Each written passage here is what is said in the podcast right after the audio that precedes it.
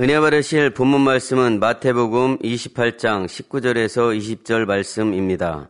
마태복음 28장 19절에서 20절 말씀입니다. 그러므로 너희는 가서 모든 족속으로 제자를 삼아 아버지와 아들과 성령의 이름으로 세례를 주고 내가 너에게 분부한 모든 것을 가르쳐 지키게 하라. 볼지어다 내가 세상 끝날까지 너희와 항상 함께 있으리라 하시니라. 아멘. 사랑하는 성도 여러분, 죄로 인해 지옥에서 영원한 형, 사망의 형벌을 받을 수밖에 없는 사람들을 대신하여 주님께서 십자가 형벌을 받으셨습니다. 십자가에 달리신 고통 속에서도 내가 목마르다 말씀하시며 구원의 길을 여신 아버지 하나님의 사랑을 깨닫지 못하고 지옥으로 향해 가는 영혼들에 대한 애타는 주님의 마음을 표현하셨지요. 사망건세 깨뜨리시고 부활하신 후 하늘로 올리우시기 전 제자들에게 말씀하시기를 너희는 가서 모든 족속으로 제자를 삼아 아버지와 아들과 성령의 이름으로 세례를 주고 내가 너희에게 분부한 모든 것을 가르쳐 지키게 하라 하셨습니다. 주님의 첫사랑의 뜨거움을 간직한 성도들이라면 주님께서 당부하신 영혼 구원의 사명감도 마음속에 뜨겁게 불타고 있을 줄 압니다. 본문 19절에 너희는 가서라고 하신 말씀에 따라 주님의 제자들은 복음 전파를 위해 곳곳으로 선교를 떠났습니다. 사도 바울도 회심한 후 복음을 전파했습니다. 당시에는 자동차와 같은 교통수단이 없었기 때문에 길도 걸어 다녀야 했지요. 고린도 후서 11장 25절로 28절에는 세 번 태장으로 맞고 한 번 돌로 맞고 세 번 파선하는데 일주야를 기품에서 지냈으며 여러 번 여행해서 강의 위험과 강도와 동족과 이방인과 시내와 광야와 바다와 거짓 형제의 위험이 있었고 자지 못하고 줄이고 목마르고 굶고 춥고 헐벗어노라 하시며 복음을 전파하며 받은 고난을 말씀하셨습니다. 근대에는 서양의 선교사들이 아시아와 아프리카의 오지에 복음을 전했고 그 당시 한국에도 많은 선교사들이 입국하여 순교와 헌신으로 복음을 전했습니다. 사도 바울은 본인이 직접 갈 수 없는 상황에서는 편지를 보내기도 했지요. 고린도 전서는 서기 55년 사도 바울이 에베소에 머물며 고린도 교회에 보낸 편지고 빌레몬서는 서기 60년경 바울이 첫 번째 옥중 생활을 할 때 두기고와 오네시모가 교회를 방문하여 전달한 바울의 편지들이지요. 신약 성경 27권 중 14권이 바울이 각 교회와 성도에게 보낸 편지들입니다. 사도 요한도 교회에 편지를 보냈는데 요한 1서, 2서, 요한 3서가 사도 요한의 편지라고 여겨지고 있습니다. 주님과 주님의 제자가 사역할 당시에 오늘날처럼 스마트폰이나 유튜브가 있었다면 영상 편지를 보내셨을 텐데 그 당시에는 양피지나 식물의 줄기인 파피루스의 글자로 기록할 수밖에 없었습니다. 만민중앙교회도 주님께 받은 사명이 있습니다. 민족 복음화, 세계 선교, 대성전을 이루는 사명인데 이 중 세계 선교의 사명은 주님께서 당부하신 지상 명령의 연장이지요. 당회자님께서는 2000년부터 우간다와 인도, 러시아, 독일, 미국 등에서 12차례 해외 성회를 인도하셨고 2007년부터는 777일간 이스라엘 선교를 하셨습니다. 세계 곳곳에 선교사를 파송하셨고 우림북, GCN 방송, 해외 선교국, MIS, WCDN 등을 설립하셔서 문서와 방송을 통해서도 활발하게 세계 선교를 이루고 계십니다. 선교는 영어로 파송한다는 의미이고 한자어로 종교를 선전한다는 의미입니다. 직접 가서 전할 수도 있고 갈 수 없는 상황에서는 편지를 보내기도 하였고 문명이 발달함에 따라 문서 선교, 방송 선교, 그리고 최근에는 온라인 선교 등이 이루어지고 있습니다. 저도 지금 한국에 있으면서 온라인 해외 선교를 하고 있습니다. 본문 말씀 19절 전반절에는 모든 족속으로 제자를 삼아라고 말씀하십니다. 전 세계에는 200여 개 국가가 있고 민족마다 지역마다 각각 다른 언어를 사용하고 있습니다. 전 세계에는 7,300여 개의 언어가 있다고 하는데 성경은 몇 개 언어로 번역되었을까요? 2021년 성경 번역 현황을 보면 전 세계 7,376개 언어 중 10% 정도인 719개 언어로만 성경 전서가 번역되어 있다고 합니다. 나머지 6,600여 개 언어는 아직까지 66건 성경 전서가 없는 것이지요. 문명이 발달하여 정보가 넘쳐나도 내가 알고 있는 언어로 번역되어 있지 않으면 그 정보를 활용할 수 없습니다. 마태, 마가, 누가, 요한복음 이 사복음서도 번역되지 않은 언어권 사람들이 아직도 많이 있어 현 시대에도 복음을 접하지 못하고 있습니다. 우리가 이렇게 한글로 번역된 성경을 가지고 있는 것에도 감사해야 됩니다. 성결의 말씀을 한국어로 들을 수 있는 것에도 감사하고 있지요. 이제는 전 세계 사람들이 성결의 말씀을 각자의 모국어로 들을 수 있게 해야 되는 때라 생각합니다. 우리가 이 귀하고 복된 말씀을 한국어로만 가지고 있고 번역하여 보급하지 않으면 한국어를 알지 못하는 외국인들은 성결의 복음을 들을 수 없습니다. 세계 인구 79억 명 중 한국어 사용 인구 1억 명을 제외한 나머지 78억 명은 자신의 모국어로 성결의 말씀이 번역, 보급되어야 말씀을 접할 수 있기 때문에 당 회장님의 책자는 많은 언어로 번역되어지고 있습니다. 목자의 권능을 보고 은혜 받고 새 예루살렘을 알아 성결된 자녀가 되기를 사모하지만 자신의 모국어로 번역된 성결의 말씀이 없어 마음의 할례를 하지 못하고 소천하시는 해외 성도님들도 많이 있는 것을 봅니다. 한국인으로서의 입장이 아니라 한국어를 전혀 알지 못하는 해외 현지 성도의 입장이 되어 선교 사역을 볼 수 있어야 합니다. 한 가지 가정해 보겠습니다. 만약 당회장님께서 미국에서 사역하시고 영어로 설교를 하시면 우리가 한국어 통역을 통해 말씀을 들어야 되겠지요. 책자도 십자가의 도나 믿음의 분량 등 한두 권만 한국어로 번역되어 출판되어 있고 특별 교육이나 부흥성회도 미국에 비행기를 타고 가서 한국어 통역을 통해 말씀을 들어야 된다면 어떨까요? 제가 이렇게 세계 선교에 대해 자세하게 말씀드리는 이유는 지금까지 세계 선교를 많이 이루어 왔지만 주님 오실 때가 심히 가깝고 앞으로 해야 될 일이 너무나 많이 있기 때문에 성도님들께서 세계 선교를 위해 좀 더 구체적으로 기도해 주시기를 바라기 때문이기도 합니다. 세계 선교는 영적인 전쟁이고 이 전쟁에서 승리하기 위해서는 기도가 반드시 필요합니다. 내가 직분을 받았으면 사명 감당 잘 하게 해주세요. 기도만 할 것이 아니라 기도와 함께 그 사명을 실행해야 되지요. 우리가 세계 선교의 사명을 받고 막연히 세계 선교를 이루어 주세요. 기도만 하거나 누군가를 통해 이루어 주시겠지. 때가 되면 이루어지겠지 생각만 하고 실행하지 않으면 안 되는 것입니다.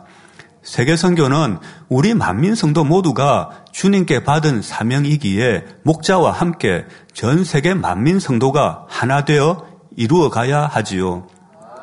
문서 선교와 방송 선교를 비롯한 해외 선교가 어떻게 이루어지고 있고 또 앞으로 어떤 나라에서 어떤 언어로 어떻게 이루어져야 하는지 몇 명이나 자신의 모국어로 번역된 간정과 신문, 책자를 접할 수 있고 또 읽고 있는지 관심을 가져야 합니다.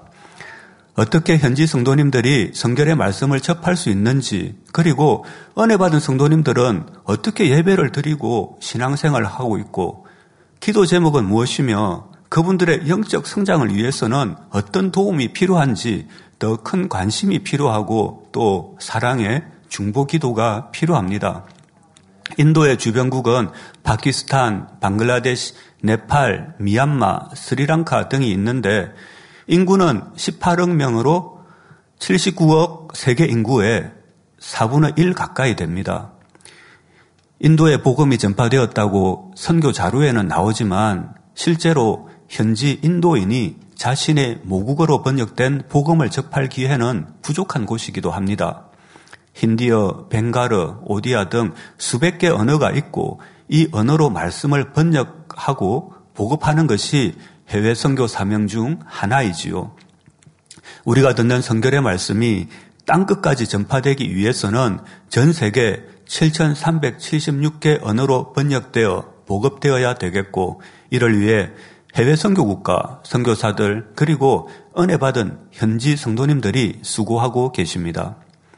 현지 성도님들이 본교회 예배를 힌디어, 우르드어, 다미르, 오디아, 보저프리어 등으로 실시간 통역하여 SNS를 통해 방송하고 있습니다. 호주에 사시는 신디아 집사님은 원래 미얀마에서 태어나 교육을 받으셨는데 호주에 거주하시면서 본교회 예배를 자신의 모국어인 버마어로 통역하여 페이스북과 유튜브로 방송하고 계십니다. 이 성도님뿐만 아니라 델리 만민교회 일꾼들은 이 귀한 말씀을 통해 은혜 받았기에 그 은혜에 보답하고 또 이 말씀을 자기 민족에게 전하고 싶은 사명감으로 불타고 있습니다. 본문을 보면 주님께서는 제자 삼고 세례를 주고 가르치고 지키게 하라 말씀하십니다. 이 말씀처럼 가르치는 것으로 끝나는 것이 아니라 그 말씀을 지키게 해야 하는 것입니다.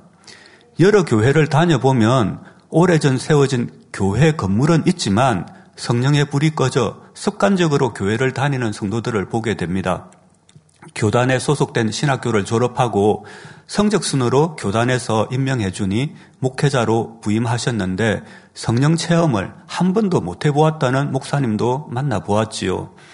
전도받아 교회에서 예배를 드리고 세례를 받았지만 이후 어떻게 신앙생활을 해야 하는지 몰라 뜨거웠던 첫사랑의 믿음이 식어져 다시 세상으로 돌아가는 분들도 많이 볼 수 있었습니다.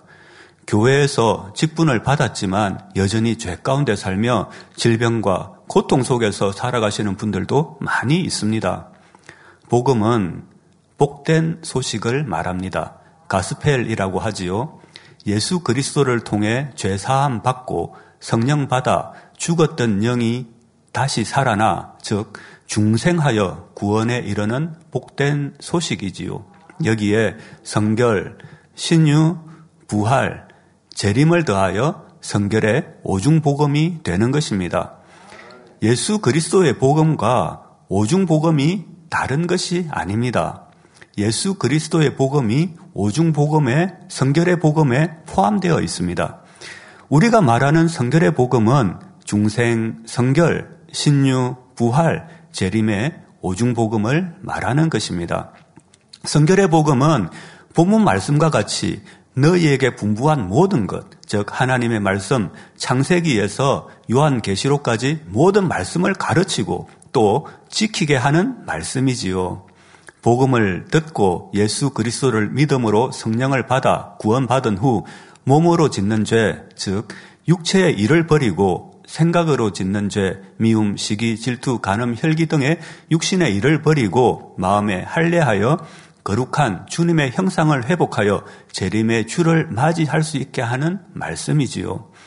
아담에게 근본된 토지를 갈게 하셨고 하나님의 말씀과 기도로 거룩해질 수 있는 말씀, 하나님의 형상을 회복하여 참자녀가 될 수 있는 말씀, 마지막 때 두루마기를 빨고 주님 다시 오심을 기다릴 수 있고 온영과 혼과 몸이 흠없이 보존될 수 있게 하는 말씀이 성결의 복음입니다.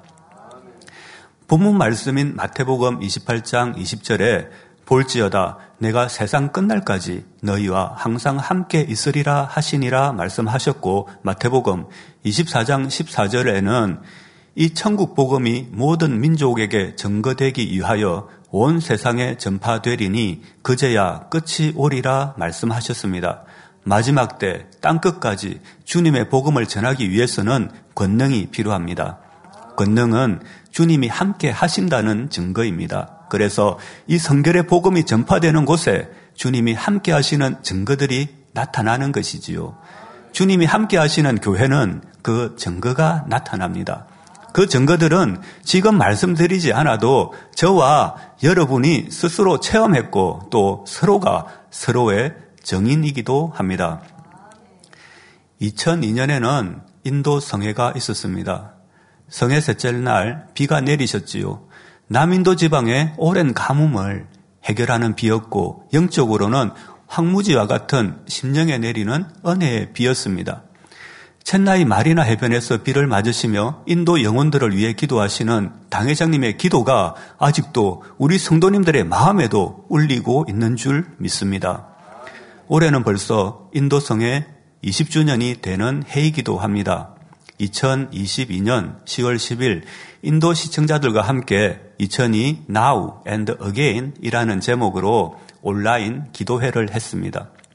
인도 첸나이 마리나 해변에서 함께 모이지는 못했지만 다미르 통역자와 첸나이 성도님들이 마리나 해변을 방문하여 현장에서 마리나 해변을 생방송으로 보여주었고 힌디어, 다미르, 번자브, 마라티어, 벵가르, 네파르 등 10개 이상의 각기 다른 언어로 온라인 시청자들이 찬양을 올려드렸습니다.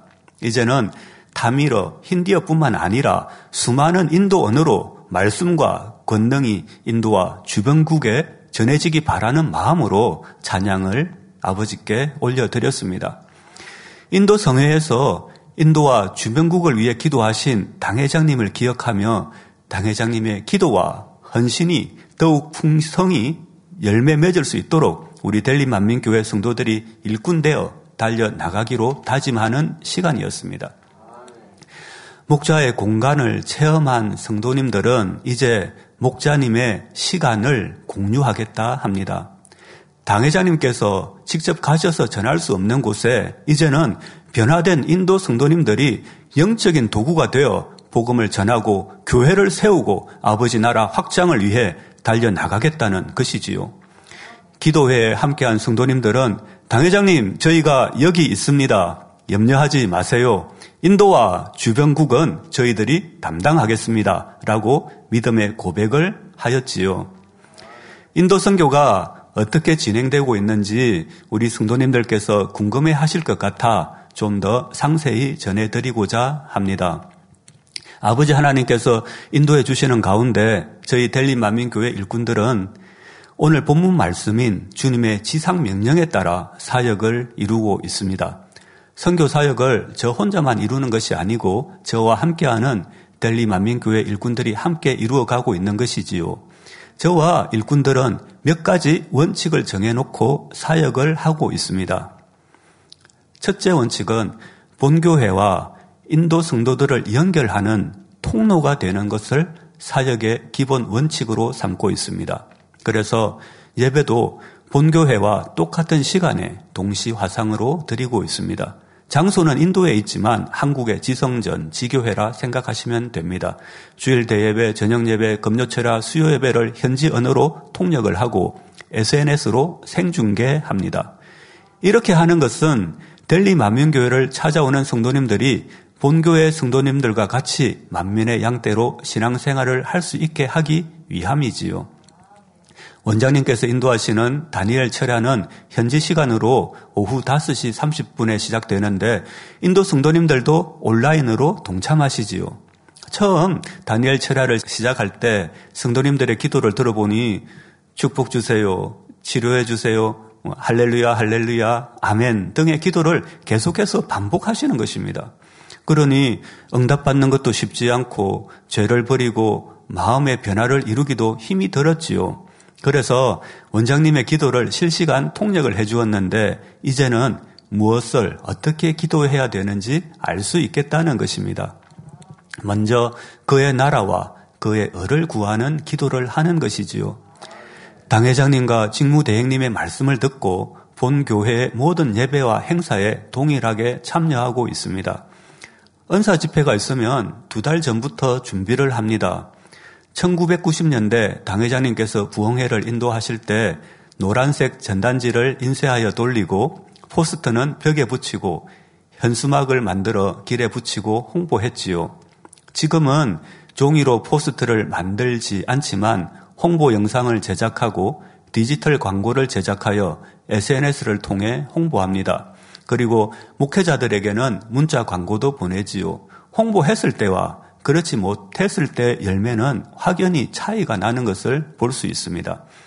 성도님들이 응답받기 위해 본교회 성도님들과 동일하게 예배드리고 사모함으로 준비합니다. 해외에서 온라인으로 참여하지만 동일한 성령의 역사가 일어나는 것을 볼 수 있습니다. 둘째, 델리 만민교회 사역은 본교회와 같은 조직으로 이루어져 있습니다. 본교회 우린북이 있으면 인도에도 우린북의 역할과 같이 현지 언어로 책자를 번역, 출판하고 있지요. 처음에는 외국어로 번역하는데 오류가 있기도 했습니다. 예를 들어 천국이 힌두교 단어인 극락으로 번역되기도 했습니다. 인도는 언어가 많기도 하지만 종교도 많아 종교별로 사용하는 단어가 달라지는 경우가 종종 있습니다. 천국이 그 한 예이지요. 그러나 이제는 성도님들 중에서도 지식이 있고 말씀 무장하신 분들이 번역의 완성도를 높이고 있습니다. 십자가에도 천국, 믿음의 분량, 지옥, 나의 삶, 나의 신앙 등이 번역과 감수를 거쳐 힌디어 책자로 출판되었습니다. 이렇게 번역한 책을 인쇄했으면 독자에게 책이 전달되어야 되겠지요. 처음에는 현지 기독교 출판사와 도서 박람회를 통해 보급했는데 인도에도 아마존 같은 온라인 유통업체가 생겨 아마존을 통해서도 책을 보급하고 있습니다. 책을 판매한다는 개념보다는 어떻게든 성도님들이 책을 읽고 은혜 받을 수 있도록 하는데 초점을 맞추고 있습니다. 이와 같은 업무는 뿌닛 형제가 담당합니다. 뿌닛 형제의 간증이 만민 매거진에 소개된 적 있는데 아버지는 척추 결핵으로 하반신이 마비되어 침대에 누워 지내고 본인은 간질로 인해 학교를 다니지 못하는 상황에서 만민을 만났습니다. 글을 읽을 수 없는 아버지를 위해 아들이 십자가에도 힌디어 책을 읽어 주었지요. 놀랍게도 아들의 간질도 치료받고 아버지의 척추 결핵도 치료받았습니다. 분잇 형제도 예쁜 자매를 만나 결혼을 했는데 하나님께 받은 은혜에 감사하여 델리 만민교회에서 문서를 편집하고 책자를 보내는 사명을 감당하고 있습니다. 책을 통해 권능을 체험했으므로 누구보다 믿음을 가지고 인도 곳곳에 있는 성도님들에게 당회장님의 책자를 전하고 있지요. 책자 인쇄는 독일 인쇄기와 기술을 사용하여 인도 현지에서 인쇄 기술이 좋은 것으로 손꼽히는 인쇄소에서 합니다. 특히 인쇄소의 사장님은 당회장님 책자를 읽고 은혜 받으신 분으로 저희들에게는 좋은 가격으로 매번 인쇄를 해주고 계십니다. 그리고 만민 뉴스가 있는데 저희도 현지 언어로 번역해서 이 인쇄소에서 인쇄를 합니다. 신문은 인쇄도 중요하지만 배포가 중요하지요. 인도 전역으로 우편을 통해 목회자와 성도들 그리고 각 지역의 지교회와 가정교회에 보내드리면 이분들이 또 그 지역 교회와 이웃에 신문을 배포하게 됩니다. 매년 달력을 인쇄하는데요. 저희는 본교회 디자인에 매일 성경 구절을 넣어 인쇄를 합니다. 달력을 보내드리는 이유 중 하나는 힌두교 사원에서도 달력을 제작해서 배포하는데 그들이 믿는 신의 그림을 달력에 그려넣기 때문입니다. 기독교 가정이지만 힌두교에서 제작한 달력을 집에 걸어 놓기도 합니다. 그래서 저희들은 매년 달력을 인쇄해서 인도 전역에 보내고 있습니다. 병원에서 근무하시는 약사나 간호사로 WCDN이 조직되어 권능으로 치료받은 사례를 수집하고 있습니다. 인도에서 실시간으로 간증을 보낼 수 있는 것도 WCDN 조직으로 간증을 접수받아 보내고 있기 때문이지요. 예전에는 같은 지역에 살고 있는 사람들로 지역이 구성되었는데 지금은 지역이나 선교회가 랜선으로 조직되어 운영되고 있습니다. 구역장은 영국에 있고 구역원은 인도에 있기도 합니다. 한국에서 설교를 하면 통역은 영국에서 하고 인도나 파키스탄에서 말씀을 듣게 되지요. 제가 말씀드리는 델리 만민교회 성도님들은 이제 인도 델리에 출석하는 성도뿐만 아니라 파키스탄, 영국, 네팔 등 세계 여러 곳에서 온라인으로 함께 예배드리는 성도님들입니다. 이제 만민 국제 온라인 교회가 형성되고 있습니다. 각 지역의 지역장들과 구역장들이 신앙 상담을 하고 필요한 곳은 방문하여 복음을 전하고 손수건 집회를 열기도 하지요. 델리의 지역장으로 사명 감당하고 있는 반드나 집사님은 델리에서 조직된 WCDN 간증 사례 발표 행사에 참여하여 은혜 받으시고 교회에 등록하신 분인데 델리 만민교회 전화 상담센터의 일꾼으로 신앙 상담과 때때로 손수건 기도를 해주고 있고 또 많은 분들이 치료받고 또 교회가 부흥하고 있습니다. 힌디어 선교를 통해 저희가 경험한 것은 힌디어 통역 일꾼을 통해 책자 번역, 방송, 신문, 신앙 상담 등의 업무가 이루어지고 있기 때문에 이와 같이 여러 언어로 통역자를 양성해 나가므로 각 언어권별로 선교의 플랫폼을 만들어 가야 된다는 것이었습니다. 언어권 선교 플랫폼이 만들어지면 이 플랫폼을 통해 방송 선교, 문서 선교, 온라인 선교가 이루어질 수 있지요. 본교회는 부서별로 조직이 잘 갖추어져 있고 업무도 나누어져 있지만 현지에는 그렇지 못합니다. 통역하는 일꾼 한 사람이 번역도 하고 감수도 하고 때로는 문서 편집, 신문 인쇄, 영상 편집, 찬양 번역, 찬양 녹음, 간정 접수, 출석 체크, 신앙 상담 등 한 사람이 여러 가지 일을 하고 있지요. 현지에 많은 성도님들이 계시지만 그중 통역자의 역할이 중요합니다. 통역을 해줘야 말씀을 들을 수 있기 때문입니다. 급여받고 통역만 해주는 통역자가 아니라 현지 성도와 만민중앙교회를 연결해주며 마음 다해 헌신하는 통역자는 너무나 귀중한 일꾼입니다. 보석보다 귀한 분들이지요. 힌디어, 우르드어, 오디아어, 보저프리어, 번자브, 버미저, 타미르, 벵가르 등으로 통역되면서 세계 선교에 불이 붙기 시작하였고 앞으로 우리가 선교해야 할 곳이 너무나 많습니다. 복음을 전하는 것은 영적인 전쟁이기 때문에 원장님께서 인도하시는 다니엘 철학 기도가 큰 힘이 됩니다. 이 자리를 빌어 사랑하는 원장님께도 감사를 드립니다. 방송 선교를 통해 가정에서 예배드리고 가정교회가 되고 지교회로 성장할 수 있도록 하고 있습니다. 이렇게 가정에서 온라인으로 혼자 예배 드리는 성도님들은 다른 성도님들을 만날 수 없기 때문에 본인이 만민, 만민중앙교회의 가족임을 확인받고 싶어 하십니다. 그래서 저희들이 전화 신방도 하고 출석 점검도 하고 신문이나 달력 등을 보내드리면서 그분들이 만민의 가족임을 느낄 수 있게 해드리고 있습니다. 북인도 오지에 선교를 갔었습니다. 기차로 이틀을 가고 자동차로 12시간을 가는 곳에 아름다운 교회가 있었습니다. 그곳에서 말씀을 전했지요. 이제 예배가 끝나나 했는데 성도님들이 음료수와 빵을 가지고 들어오셨습니다.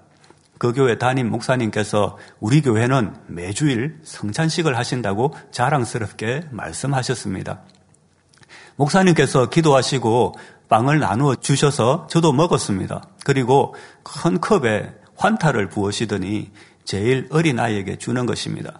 컵 안에는 포도즙이 아니고 오렌지 맛 환타가 가득 담겨 있었지요. 포도 맛이 아니라 다행인지 잘 모르겠지만 분명 오렌지색 환타였습니다. 그리고 주님 안에 한 가족이기 때문에 잔을 나누지 않고 한 컵으로 모두 조금씩 나누어 마신다는 것입니다. 코로나 이전에는 그러기도 했습니다. 컵은 하나인데 성도님들이 모두 잘 마십니다. 컵을 입술에 대지 않고 하나같이 입술과 컵을 7.5cm 정도 띄어서 기술적으로 잘 마시더라고요. 저의 차례가 되었습니다. 일단 컵을 받았지요. 이 환타를 어떻게 할까 생각하다가 일단 마시고 목사님께 오후에도 집회를 더 하자고 요청드렸습니다. 목사님께서도 흔쾌히 수락하셔서 특별 집회를 하면서 성찬식의 떡과 포도주의 영적인 의미에 대해 말씀드리고 또 레위기에 나오는 영적인 예배 순서에 대해 말씀드린 기억이 납니다. 신학교를 졸업하신 목사님이 교회를 치리하고 계시지만 영적인 가르침이 없어 올바른 예배를 드리지 못하는 경우였지요. 또 이런 분도 계셨습니다. 교회를 다니지 않는 분인데 온라인으로 예배를 드리고 주님을 믿게 되고 처음으로 성찬식에 동참하게 되셨습니다. 근데 성찬식 빵을 자르지 않고 한 끼 식사가 될 만큼 너무 넉넉하게 준비하신 것입니다. 은혜를 많이 받고 싶으셨나 봅니다. 빵을 나누고 다음 포도주를 나누기 위해 기도하시기 전까지 빵을 다 드셔야 되는데 좀 난감한 상황을 겪으신 분도 봅니다. 다행인 것은 인도는 성찬식에 포도주 대신 무알콜 포도주스를 사용하는데 만일 포도주를 빵과 함께 큰 컵에 마신다면 성찬식이 아니고 음주가 될 뻔했지요. 온라인 교회 시대가 되어 본교회에서 성찬식을 하면 가정에서 예배드리는 성도님들도 성찬식에 함께 동참하십니다. 그래서 환타를 준비하는 실수를 하지 않고 또 적당한 크기로 빵을 잘라 잘 준비할 수 있도록 시청자들에게 미리 안내를 해드리고 있지요. 오지에 사시는 시청자들 중에는 포도즙을 구하지 못하는 분들도 계십니다.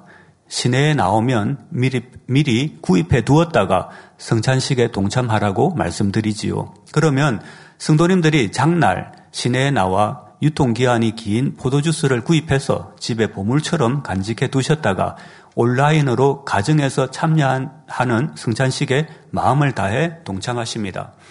성찬식의 영적인 의미를 알고 준비하여 동참하니 온라인 성찬식을 통해서도 큰 은혜가 임하는 것을 봅니다. 또 여러 가지 종교가 있는데 타 종교에서 기독교를 믿게 되는 경우도 있습니다. 그림이나 물체를 신이라 여기고 복달라 기도했던 분들도 있지요. 이분들이 기독교를 믿게 되면 타 종교에서 했던 것처럼 십자가에 복달라고 기도하는 것입니다. 말씀이 없기 때문에 전에는 우상의 복을 달라 했다면 이제 그 대상을 십자가로 바꾸어 복 달라고 하는 것이지요. 심지어 마리아 우상을 섬기는 경우도 있습니다. 마리아 상이나 십자가 앞에 향과 초를 피우고 복을 달라고 하니 축복도 응답도 받지 못하고 힘들게 교회만 나오는 것이지요. 하나님을 믿는다는 것은 하나님의 형상을 만들어 섬기는 것이 아니라 하나님은 말씀이시기 때문에 하나님이 하신 약속의 말씀을 믿고 행하는 것이 신앙생활이라고 가르쳐 드리지요. 주님께서 왜 가시 멸류관을 쓰셨는지 그 영적인 의미를 알지 못하는 분들도 있고 혹은 생각으로 지은 죄를 대속해 주시기 위해 쓰셨다는 것을 알아도 바로 성도 자신이 미워하고 감정을 가진 것 때문에 가시 멸류관을 쓰셨다는 것을 깨우치지 못하는 분들도 계시고요. 성결의 복음으로 신앙생활 기초부터 하나하나 가르쳐 변화되어 성장하면 일꾼이 되고 새 예루살렘을 소망하며 전 세계 선교를 함께 이루어 나가는 것이지요. 그리고 세 번째 원칙은 당회장님의 마음이 되어 가르침 받은 말씀 그대로 전하는 것입니다. 저도 신앙 상담을 하고 말씀을 전하게 되는데 전적으로 당회자님께 가르침 받은 말씀만을 전합니다. 저뿐만 아니라 델린 만민교회 일꾼들은 순수하게 당회자님께 들은 말씀만을 전합니다. 상담하는 일꾼이 처음에는 자신의 생각으로 상담을 하기도 합니다. 그러면 향이 나오지 않고 열매를 맺지 못합니다. 오해가 생기고 말한 것으로 말꼬리 잡고 이렇게 말했다, 저렇게 말했다, 문제가 생기지요. 그러면 그분들도 내 생각으로 상담했구나 깨닫게 되어 이후로는 당회장님의 가르침만으로 상담하시는 것을 봅니다. 어떻게 상담해줘야 될지 모르면 모른다고 대답하고 자신의 생각이나 경험, 이론으로 상담하지 않지요. 그리고 저에게 물어보고 다시 답을 보내드리고 있습니다. 처음에는 혼자 예배드린 성도님이 얼마 후 가족을 전도하셔서 가정교회를 이루고 또 그 지역 가정교회가 모여 곳곳에 만민지교회가 생겨나고 있습니다. 기도를 할 때도 항상 당회자님께 기도받은 손수건으로 기도해 줍니다. 가끔 손수건이 없을 때 기도 요청을 받는 경우도 있는데 그때는 당회장님의 기도를 기억, 기억해 주셔서 응답해 주시기 원합니다. 라는 기도를 함께 해드립니다. 인도 일꾼들도 당회자님께 배운 말씀을 전하고 손수건으로 기도해 주니 귀신이 나가고 치료받고 변화되는 등 많은 간증을 들을 수 있습니다.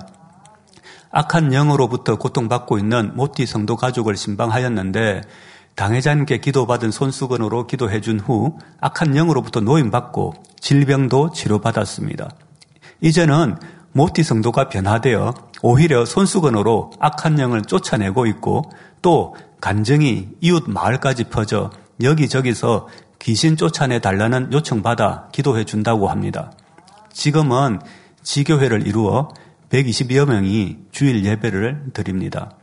이렇게 인도 선교는 지금도 목자의 공간 안에서 왕성히 이루어져 인도와 주변국의 200여 개의 가정교회와 지교회로 성장하였고 서울의 만민주한교회 성도님들과 함께 각종 예배와 기도회, 은사 집회를 참여하며 당회장님을 통해 재창조의 권능이 전 세계에 펼쳐질 수 있도록 길을 예비하고 새 예루살렘을 소망하며 달려가고 있습니다.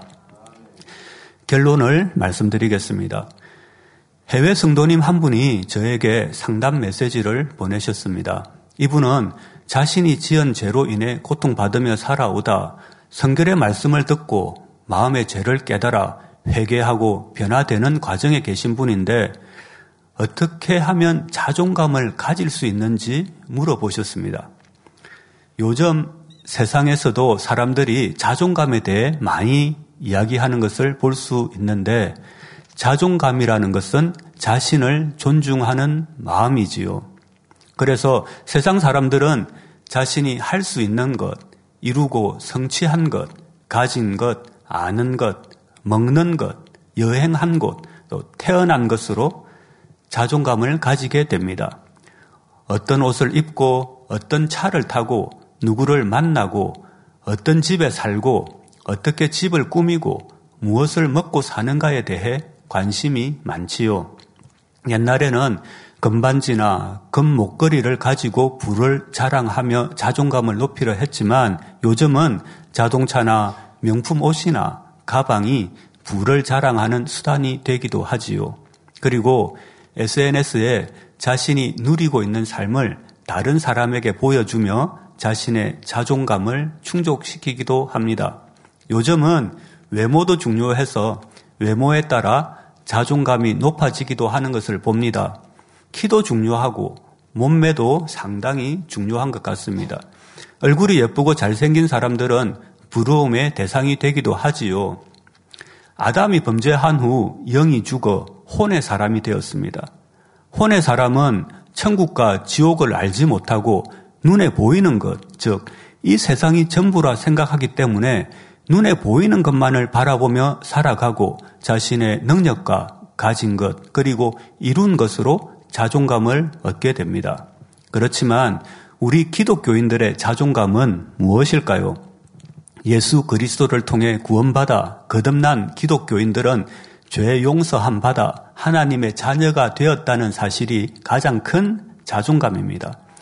베드로전서 2장 9절에 오직 너희는 택하신 족속이요 왕 같은 제사장들이요 거룩한 나라요 그의 소유된 백성이라 말씀하십니다. 우리가 하나님의 사랑받는 자녀임이 기독교인으로서의 자존감이지요. 더 나아가 요한일서 3장 21절에는 사랑하는 자들아 만일 우리 마음이 우리를 책망할 것이 없으면 하나님 앞에서 담대함을 얻고 하신 말씀과 같이 우리 만민의 자존감은 하나님의 말씀을 듣고 변화된 마음과 행함에서 나오는 담대함이지요. 최근 우리의 영적인 자존감을 점검받는 일이 있었습니다. 영적인 자존감을 가지지 못한 사람들은 그 자존감이 흔들림으로 세상에 헛된 것으로 육적인 자존감을 다시 채우려 하는 것을 보게 됩니다. 그렇지만 하나님의 말씀을 믿고 마음이 변화되어 행해 나가는 사람들은 어떤 시험이 와도 변함없이 그 자리에서 자신이 해야 될 일을 감당해 나가는 것을 볼 수 있습니다. 로마서 12장 2절에 너희는 이 세대를 본받지 말고 오직 마음을 새롭게 함으로 변화를 받아 하나님의 선하시고 기뻐하시고 온전하신 뜻이 무엇인지 분별하도록 하라 하신 말씀과 같이 우리 만민의 영적인 자존감은 사랑하는 당회장님의 성결의 가르침을 따라 헛된 세대를 본받지 않고 거룩한 주님을 닮아 변화되어 가는 우리 자신의 모습인 줄 믿습니다.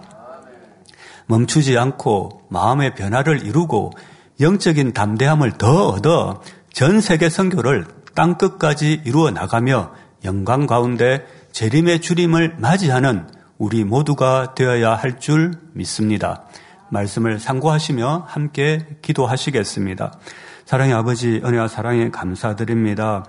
땅끝까지 복음을 전하라 말씀하셨습니다. 그러니 이 성결의 복음이 번역되어 전 세계에 전파되어야 되겠고 전 세계 만민의 성도가 목자와 함께 새 예루살렘을 향해 나가야 되겠습니다. 아버지 은혜 내려 주시옵기 원합니다. 감사드리며 우리 주 예수 그리스도의 이름으로 기도하옵나이다. 아멘.